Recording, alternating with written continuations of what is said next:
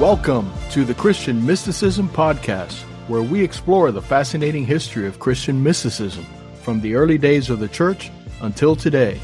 I'm Alberto de la Cruz, and I'm joined by my co host, Dr. Carlos Eire, the T. Lawson Riggs Professor of History and Religious Studies at Yale University.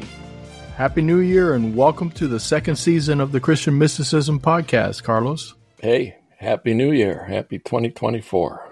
I hope you had a good Christmas and New Year. Yes, very nice, very relaxing, very peaceful, despite all the stuff that's going on in the world. Yes, peace on earth came to my house. and goodwill towards men. Well, as I mentioned, this is the second year or second season of the Christian Mysticism podcast, and we're very happy to have so many of you supporting us. I want to thank everybody who's been writing to us with their support and their questions. And if you haven't done so, please make sure you click the subscribe button and the like button so you don't miss the next episode. So, when we ended the year with our last episode in December, we talked about exploring more recent mysticism. And before we get into the actual mystics, I think there's a good topic that we can start with that's a fairly recent phenomenon. Why don't you tell us about it, Carlos? Yeah, you know, we've been asked by several of our listeners about whether there are still any mystics around. and actually, we'll take our listeners to a, an extreme on the mystical spectrum, extreme in this regard. This is um, a phenomenon that crosses religious lines. It happens to humans in all different cultures and countries on earth and religions too. And the phenomenon is near death experience, or NDE for short. And near death experience is, given human history, it's a very, very recent phenomenon because it began to be reported around 1960 when cardiopulmonary resuscitation, or CPR, began to be used on dying or actually patients who had already supposedly died uh, of cardiac arrest and then were revived and came back with very, very detailed and weird accounts of what happened to them while they were dead. So, why is this uh, included on the mystical spectrum?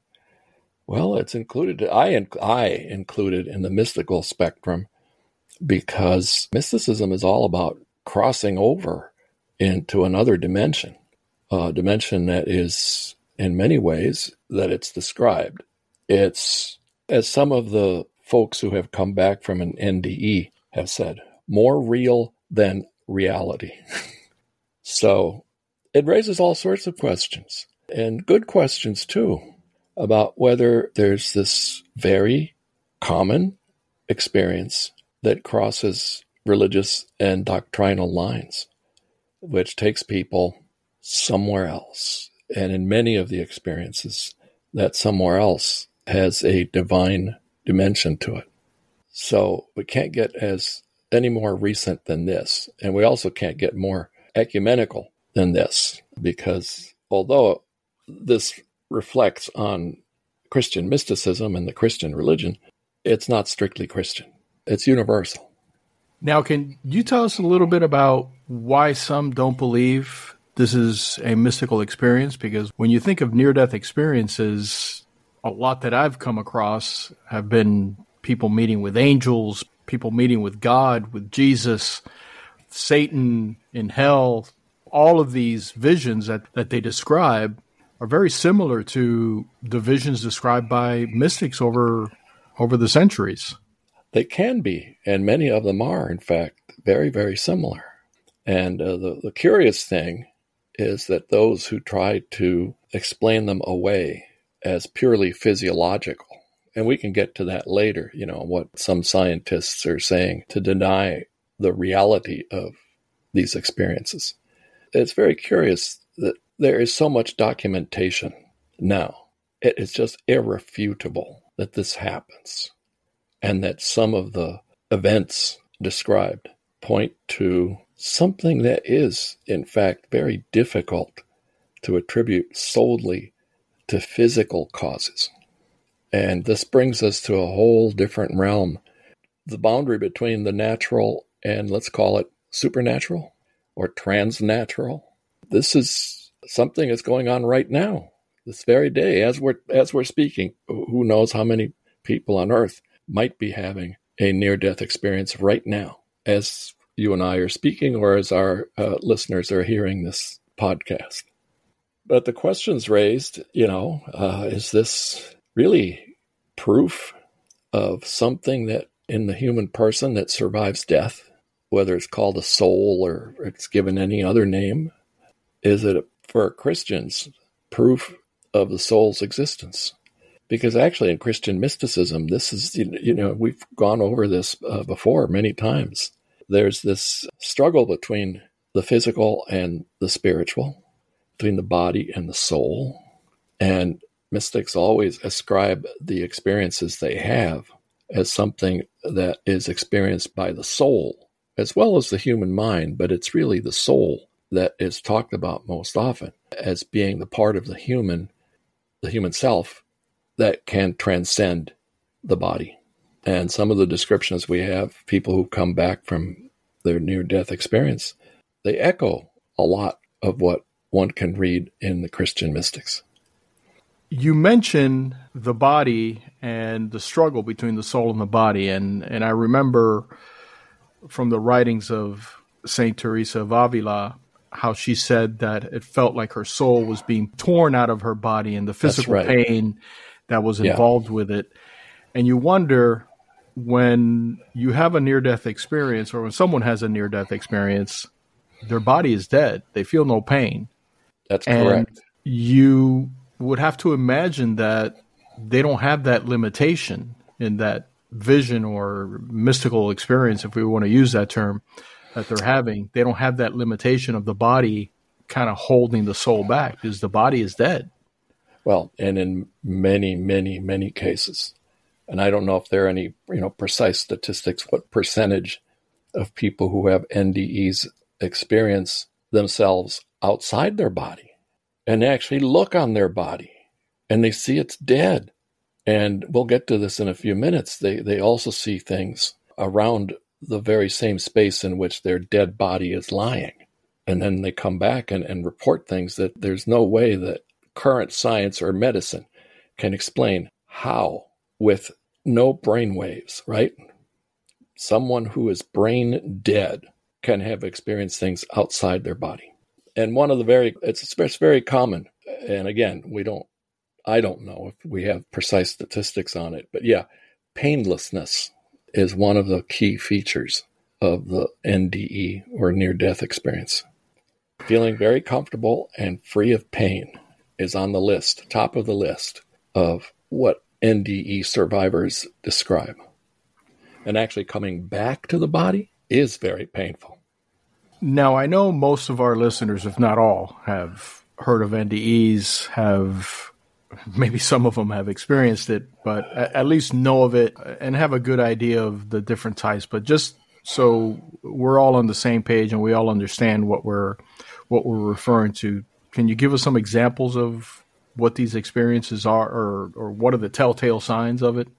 Sure, and and again, I want to emphasize that there are differences. Not every NDE has the same features, but the most common ones are the following: feeling very comfortable and free of pain, top of the list. A sensation of leaving the body, sometimes being able to see the physical body while floating above it or around it the mind, and this is key for me anyway, the mind functioning more clearly, more rapidly than usual, and the ability of comprehending vast, vast amounts of information simultaneously. A sensation, and this is very common, it's a sensation of being drawn into a tunnel or being drawn into darkness, at least initially, and feeling yourself as in a tunnel. For some experiences, a bright light at the end of the tunnel. For other experiences, darkness and other unpleasant things.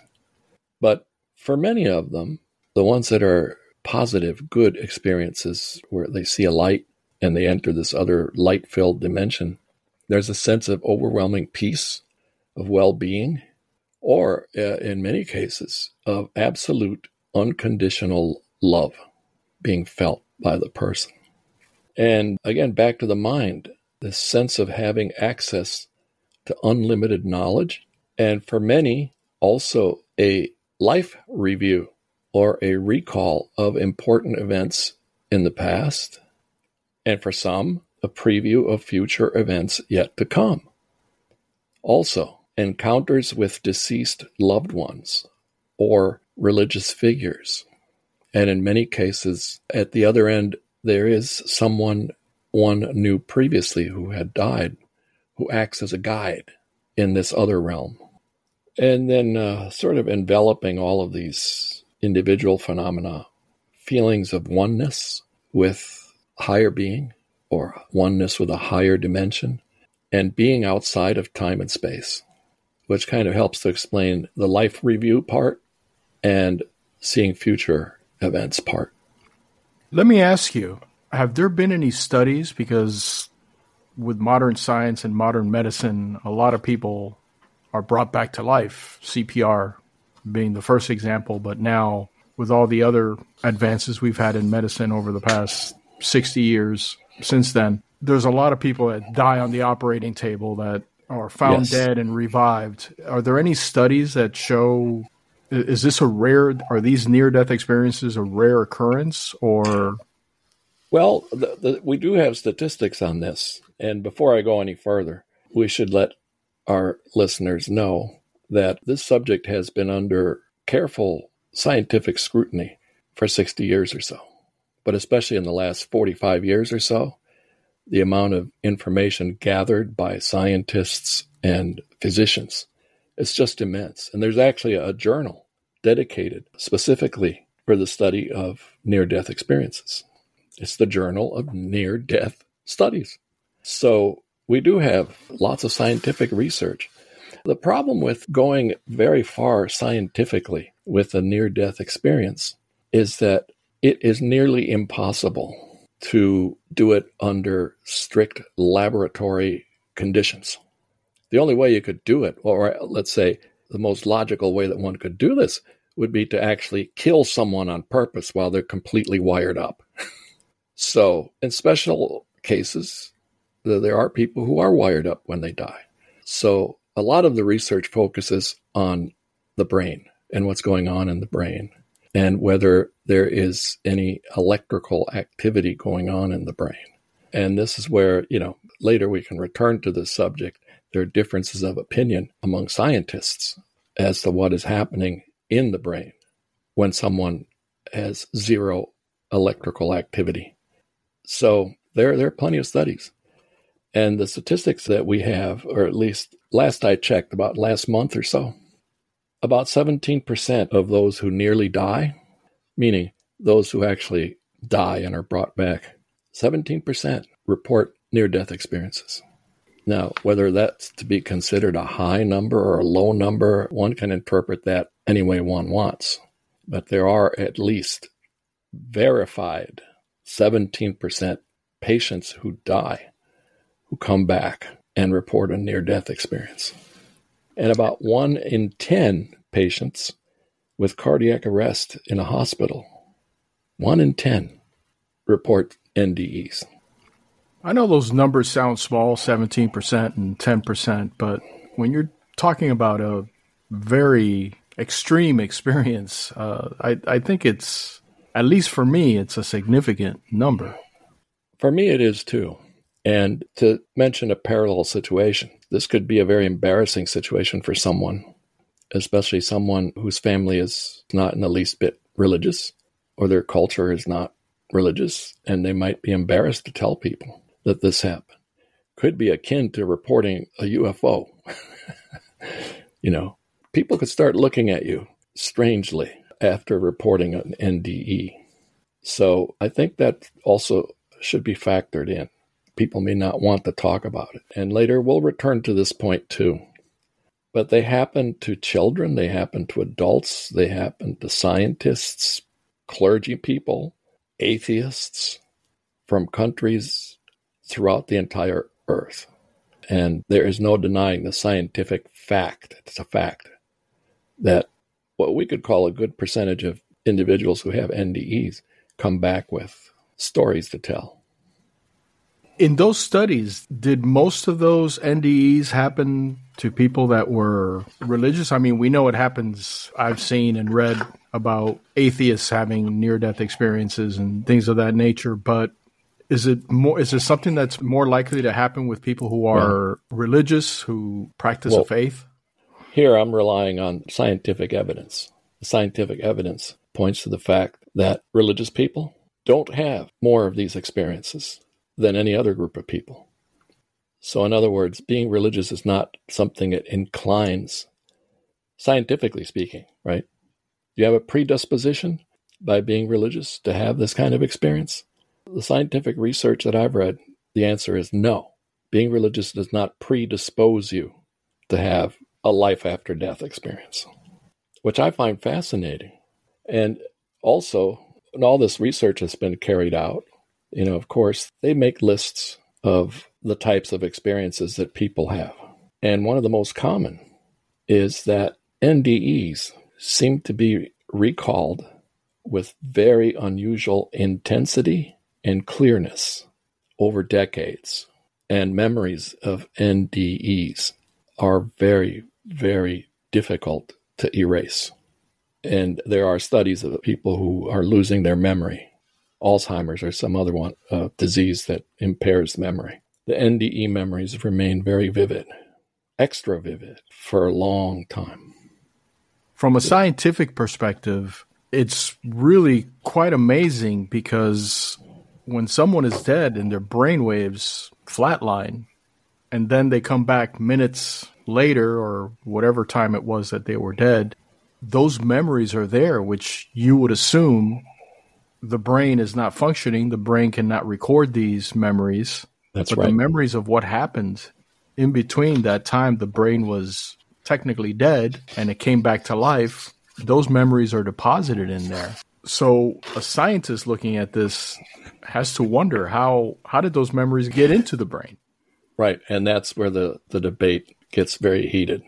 And yeah, you have scientists on both sides, opposite sides, drawing opposite conclusions about what is actually happening.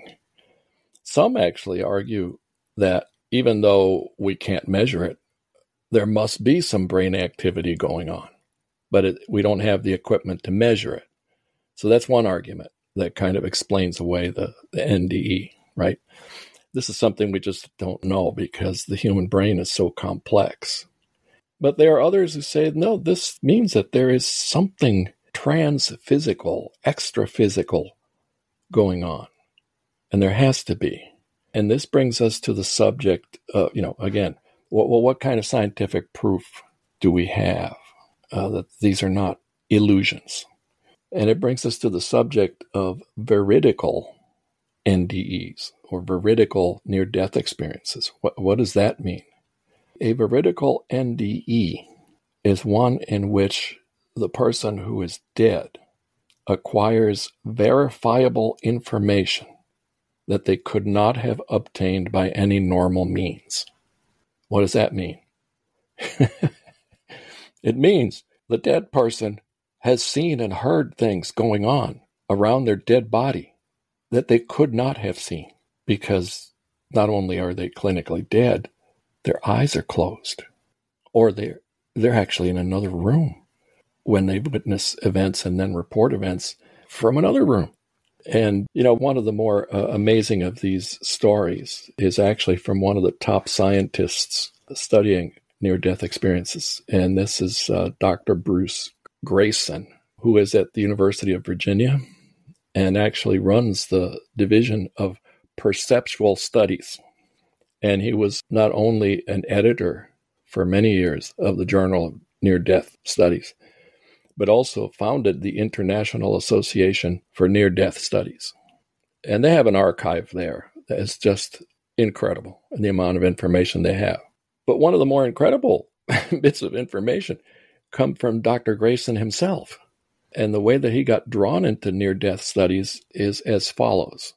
And actually, if any of our listeners are interested, they should just look up on YouTube Bruce Greyson, G R E Y S O N. And there are several videos in which he actually tells this story himself about how he was introduced to the near death experience when he was a newly minted MD. He had just finished medical school. And this happened at the University of Virginia Hospital, which I happen to know very well because I lived in Charlottesville for 15 years. And all three of my kids were born in that hospital. What happened was as follows a young woman had overdosed on drugs and was dead. So Dr. Greyson goes to talk to her roommate to get information on the situation in that apartment. You know, what was happening before she overdosed and so on and so forth. So he's talking to her roommate, but one little item comes into the story which changed everything for him. And this is this is the item.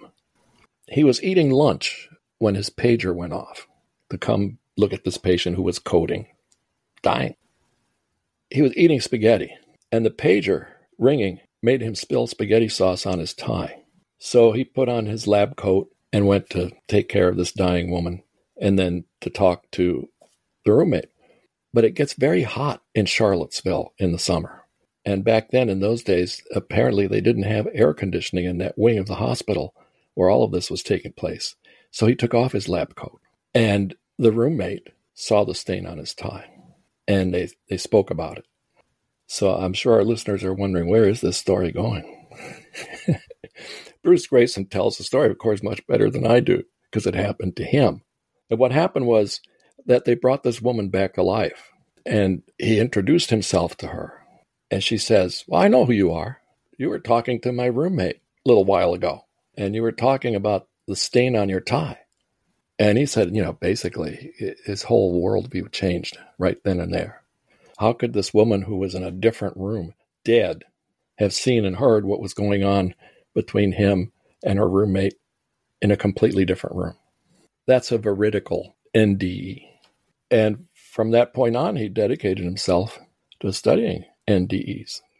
To him, even after, you know, decades of studying it, it's just inconceivable in a purely physiological sense.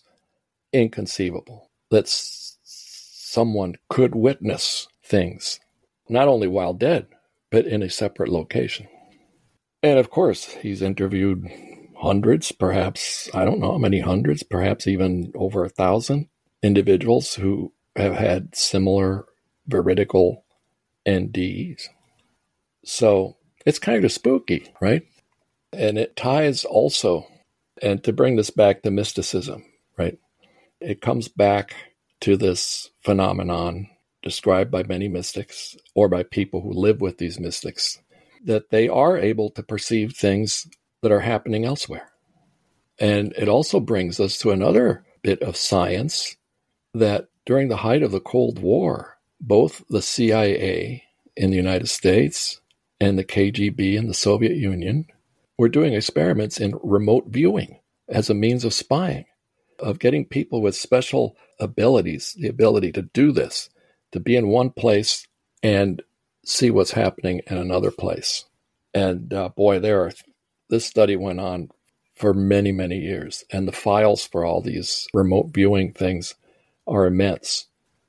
But something is happening, obviously, that allows these individuals to see and hear things they're not supposed to be seeing or hearing without their eyes and ears. So near death experiences also have bilocation.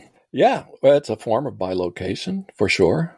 And one can think of Maria de Agreda being asked to describe what she saw in New Mexico and uh, whether she felt rain or not. And all her answers were, yeah, of course. You know, if it was hot, I felt the heat. If it was raining, I felt the rain, so on and so forth. So there are ties between NDEs and mystical phenomena. And, you know, at this point, I should also say, I should let our listeners know that I had an NDE when I was only 20 years old. And uh, it was not a good one. I was in for surgery. I had an injury that was being repaired. And it was the first time I had ever gone under general anesthesia. So I, I got knocked out and I started going down the tunnel. And it was a spiral tunnel, kind of like the ones you see in these large water parks. And I came to the bottom. There was nothing, just pure darkness. And I was completely alone. And not only was I completely alone, but I had this feeling that others describe of being outside of time. I was, this was eternal aloneness, eternal loneliness. It was very frightening. But then I was also, and it's hard to put, like, put this on a timeline when this happened, but I went out of my body and I saw the operating room and I heard the doctors telling jokes about my injury. And then, boom, I came back to my body woke up making funny noises. And the doctors uh, said, one doctor said to the other, Oh, I wonder if he always breathes like this. And I said, No, only when I'd have surgery. And they laughed. But it was a very scary experience.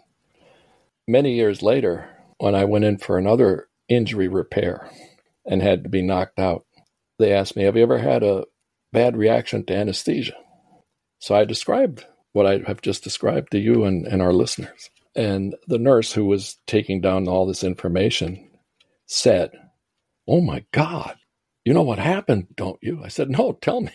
Tell me what happened. She said, That wasn't a reaction to anesthesia. You probably had went into cardiac arrest and died, and they brought you back, but they just didn't want to tell you. Boy, well, my hair st- stood up on end when she told me that because I had never thought of it you know, I had read about near death experiences, but I thought mine was just, you know, attributable to anesthesia. But the part about, you know, seeing my own body and hearing the doctors and seeing them, that's kind of hard to explain on basis of, you know, reaction to anesthesia. That's, that's uh, what you see in all of these NDE accounts. So I myself, you know, could be subject for a scientific study, except that hospital doesn't exist anymore. And probably the records are gone. It's good you brought up your experience, and it's unfortunate it was a bad one, but I think it's important that even though we went through the list of some of the experiences people have during NDEs being, you know, feeling warmth, feeling love, feeling all these wonderful things, not all near death experiences are pleasant. Right. And actually, I've read and I should, you know, I should emphasize this. I haven't read thousands of studies. I haven't even read hundreds of studies. I've read dozens, perhaps over a hundred of accounts of near death experiences. And there are people who uh, just don't get to the real end of the tunnel and get pulled back in. So that's my way of interpreting my own experience is that I got to a very real place. It was very real, but there was nothing there. right? and uh, that was what was so scary about it that it was so real. And as in all these other accounts, I cannot ever forget that memory. It's very vivid, very, very. There's nothing fuzzy about it. Well, just like mysticism, I'm sure there are plenty of skeptics about near death experiences. Oh, yes, they, they abound. And not just in the scientific community, but also outside the scientific community. And unfortunately, two of the scientists, both of them doctors, both of them MDs, who began the study of near death experiences, came to a turn in their life where they became discredited. The first was Elisabeth Kubler Ross, a doctor, a neurologist, who uh, pioneered the study uh, of death and dying and actually, she's the one who came up with the five phases of people, uh, how people react when they're told that they have a terminal illness. She came up with that. But later in her life, she, um, well, she started practicing uh, spiritualism. This is the, you know, began in the 19th century. Everybody knows about mediums and seances, right? And that's what uh, she got into, and talking to the dead through mediums and so on. But to make that matters even worse, there was a sex scandal involved with this retreat that she had established. So she became totally discredited and was actually awarded the um, Loose Screw Award from Psychology Today magazine in 2005. The second was another doctor, Raymond Moody, who wrote a book in 1975, published a book in 1975, Life After Life, which is just the beginning. It just opened the door for it's a whole genre of literature. There are hundreds and hundreds of books describing life after death experiences. His was the first. But he too got into spiritualism and into past life regressions because he came to believe that humans reincarnate after dying repeatedly. And he too became kind of discredited. But it's it's uh, Dr. Greyson at the University of Virginia who brought it back to respectability. But there are scientists who, uh, you know, very vigorously uh, deny that there's anything not physical going on. It's all purely physical. And these skeptics tend to focus on brain activity and they attribute the experience to physiological phenomena. And one of these skeptics is uh, Kevin Nelson, MD, another doctor at the University of Kentucky.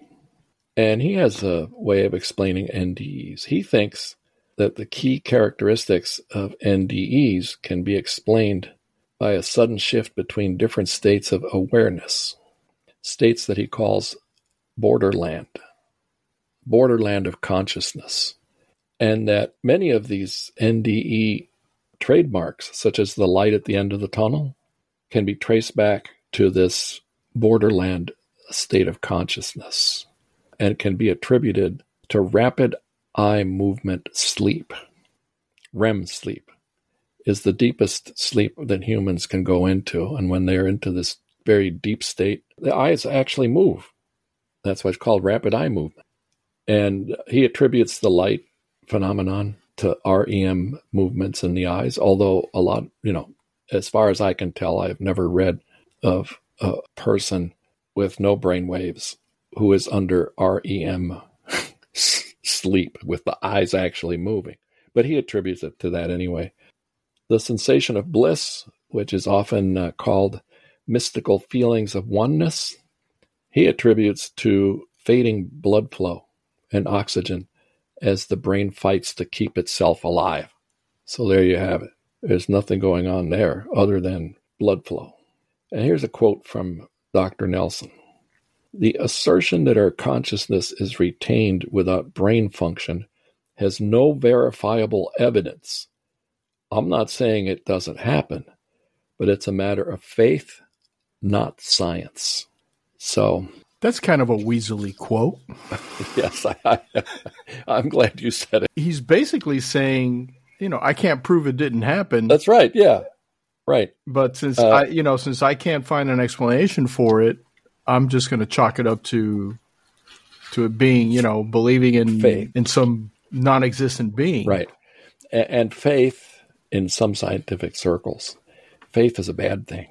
Faith is not fact. As a matter of fact, the review uh, appeared about a month ago of my latest book, They Flew. Oh, and the guy just tore it apart because his final sentence faith versus fact, right? Levitation, bilocation, all this stuff is just a matter of faith. It's not a fact. In the same way that these NDEs are not a fact. It's faith. Well, give me a break. Yeah, perhaps we, we have not come up with the right equipment for measuring certain types of brain activity. But I think it's one of the fundamental findings of brain science, of the study of the brain, is that the, the brain is an electrical apparatus. That's how the brain functions. Uh, without the electricity, there is no function.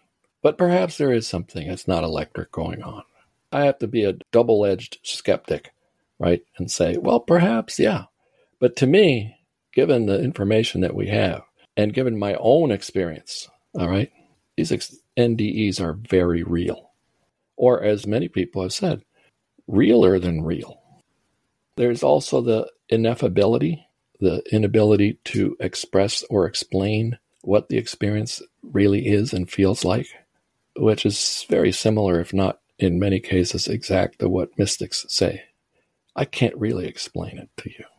It's unexplainable. It's another state of mind. It's another dimension of knowing, very different from our sensory knowing in the space time material universe. Well, for me at least, I think one of the most compelling things about near death experiences, and, and I can't say I am 100% confident that they do exist, but I think one of the things about it that makes you think is I've come across, I've read, and just recently I saw a video of of a gentleman, of a professor, of a university professor who had a near death experience, and he died in the hospital a devout atheist. Right. Complete atheist. And he came back to life with an incredible story. He spoke about how, you know, he was looked down on people that were of religious faith, had no respect at all for religion, just was completely entrenched in his atheism and had no doubts about it whatsoever until that experience. So for someone to turn their back on something that they felt so strongly about just based on an experience that they had, not on months or years of smaller experiences, you know, during life that led them to a change of heart, but to have, you know, a, a short period of time, minutes, mm-hmm. you know, because it's usually right. just minutes because your body can't survive, can't come back to life after a certain amount of time, only a few minutes. Then in that period, they can completely change. So to me, that's compelling. Oh, for me too. And I, I think even the most skeptical scientist such as Dr. Nelson, friend, you know, like you said, uh, kind of has to weasel out in some way out of the evidence presented by anyone who returns from the dead with this kind of account of what happened. And the commonality of it throughout the earth is the most amazing thing. And it often happens unexpectedly. You know, people who die in accidents. There's a great book. The title is uh, Changed in a Flash and it's a woman who was hit by lightning in Houston, Texas, and died as dead as anybody could be, and had an NDE that was a very nice one. And she's Jewish. And she had a very Jewish kind of NDE, which she describes in great detail in her book. And then there's comment also offered by a historian of religion at Rice University, uh, Jeffrey Kripal, which puts her own description of the NDE into a religious context and not necessarily Jewish or Christian, but just the religion as a human experience. I'm glad you brought that up because I wanted to ask you in the studies you've read and research you've done on this topic, does the faith that the person have play a very large role in, in what that experience is. For instance, if a if a Muslim has a near death experience, do they see Muhammad? If you know a Mormon has a near death experience, do they see you know the angel Moroni? Have you come uh, across that? Well, what I've come across in different accounts is that yes, the religion of the person, if the person is religious, if the person is religious, one of the things that can happen is they they meet a religious figure from their religious tradition. And that's also true of mystical experiences. This is why some scholars who study mysticism have argued that there is no such thing as mysticism singular. There are mysticisms, plural, with an S, mysticisms, because the experiences, while similar in many respects on a larger scheme of things, in the particulars, experiences are very key into a very specific set of religious beliefs. So, for instance, I have yet to find an account of, let's say, a Buddhist NDE who um, gets to the other side and sees Jesus, and vice versa. A Christian who is stunned to discover that instead of meeting Jesus, they're meeting the Buddha. so, it raises all sorts of very, very interesting questions uh, about many different aspects of mystical experiences, as well as of life itself and reality and what, what might happen all of us when we cross the line to the undiscovered country, as Shakespeare called it. Well, I think it's also important that we keep in mind that mystical experiences, whether they be through mysticism or near death experience, mystical experiences aren't always with God the Creator. That's right. There are other spiritual forces out there. Uh, and that's not to say not to claim that everybody who has a near death experience that doesn't include the God of my faith is is having a mystical experience with Satan, for yeah, lack well, of a better term.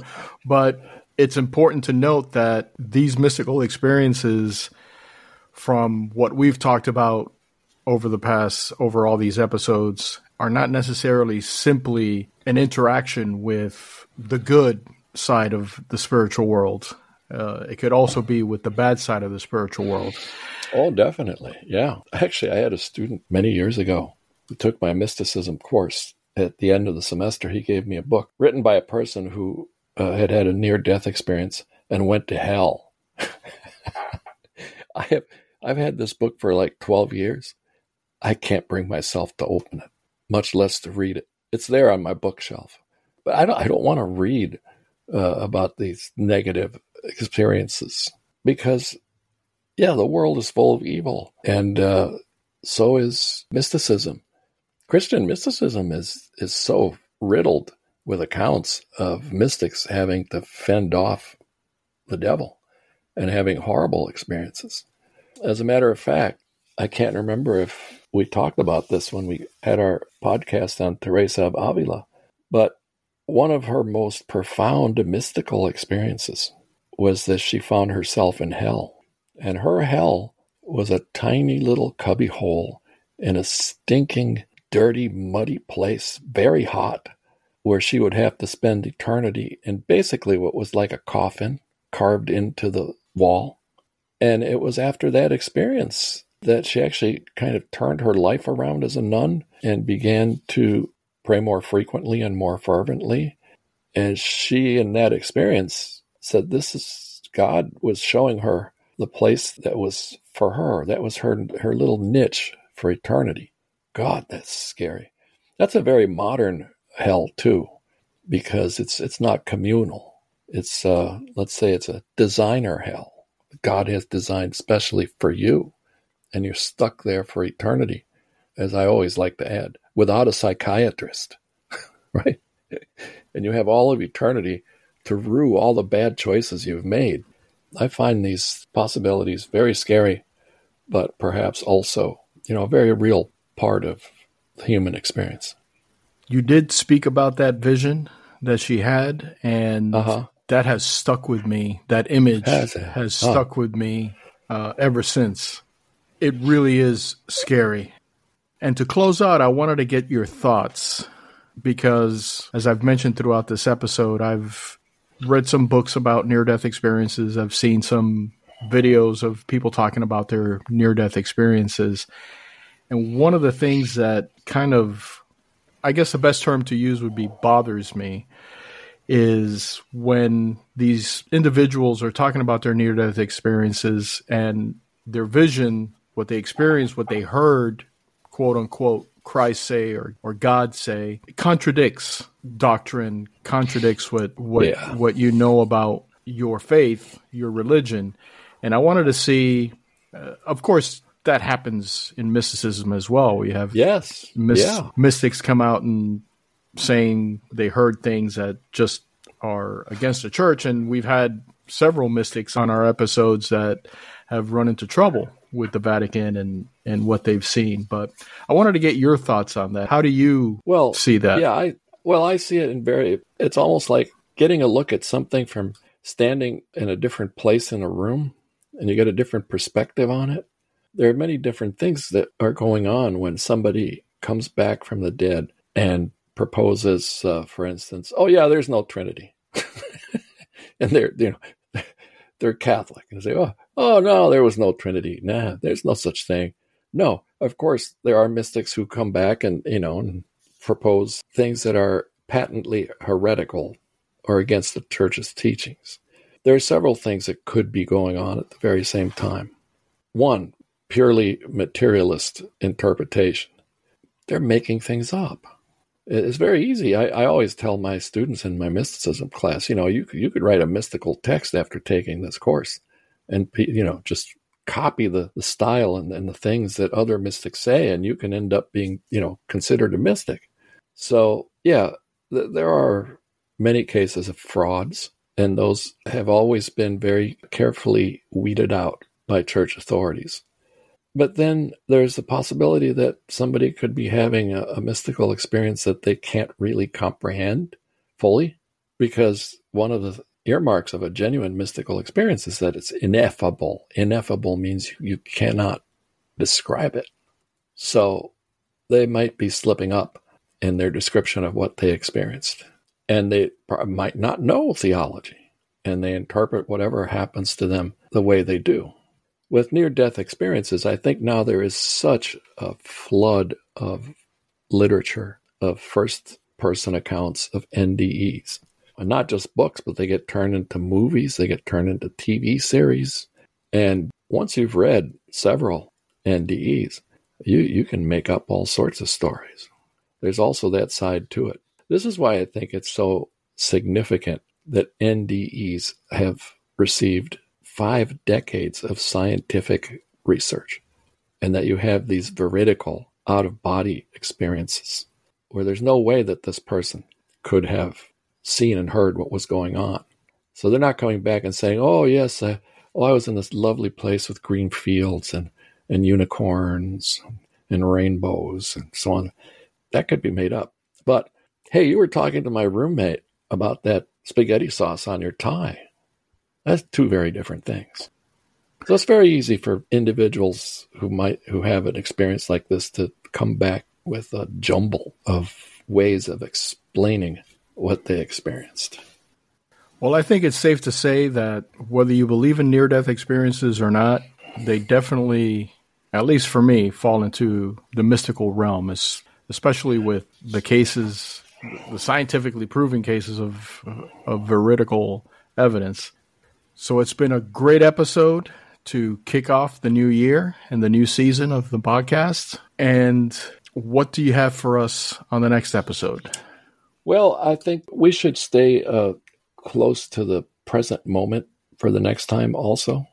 And there are a number of individuals who present us with not scientific evidence, but actually experiences that one would expect not to happen in the 20th century or the 19th century.